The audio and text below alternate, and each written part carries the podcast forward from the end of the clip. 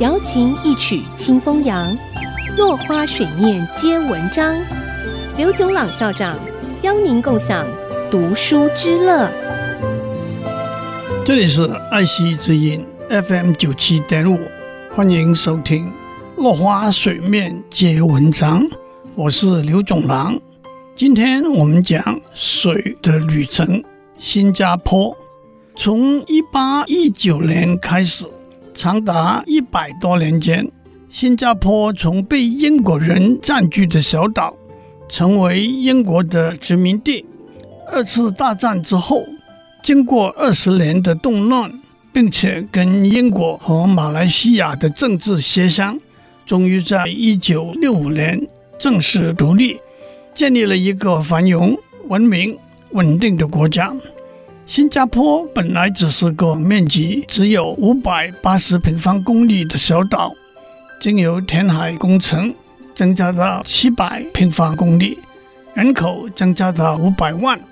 按照二零一零年的数据，新加坡国民平均所得已经超过香港、台湾和南韩，跟日本。德国、法国并驾齐驱，位在赤道的新加坡雨水充足，每年平均雨量大约是两千五百毫米，和台湾差不多。但是新加坡没有高山大河，缺乏天然的环境储存雨水，所以缺水一直是个严重的问题。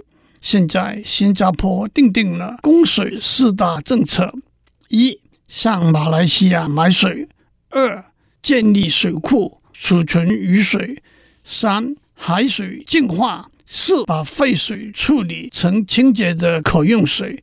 让我们一一来细看。长久以来，马来西亚和新加坡有着非常密切的社会和政治关系。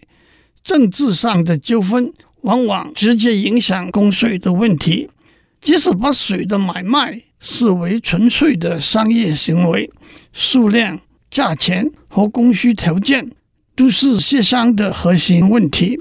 地理上，马来西亚南端的柔佛州和新加坡仅一水之隔，因此基本的做法是在柔佛州的几条大河抽水，并处理后输送到新加坡，同时也供给柔佛州的居民使用。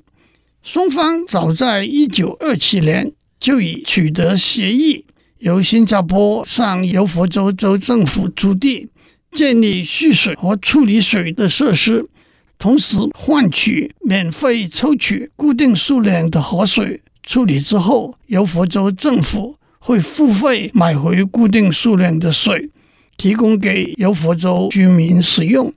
一九六一年的新协议里。新加坡的付费抽取河水，一九六二年再次增加一个新的协议，除了价格和数量的调整之外，特别说明协议期限延长到二零六一年。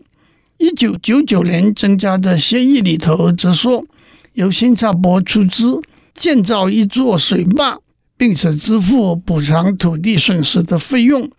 这个协议的效期同样是二零六一年，因此对新加坡的用水来说，二零六一年是个大限。目前，新加坡靠马来西亚供应大约百分之四十的用水，希望到了二零六一年，经由雨水的收集、废水再生和海水淡化的过程，可以不再仰赖马来亚供水。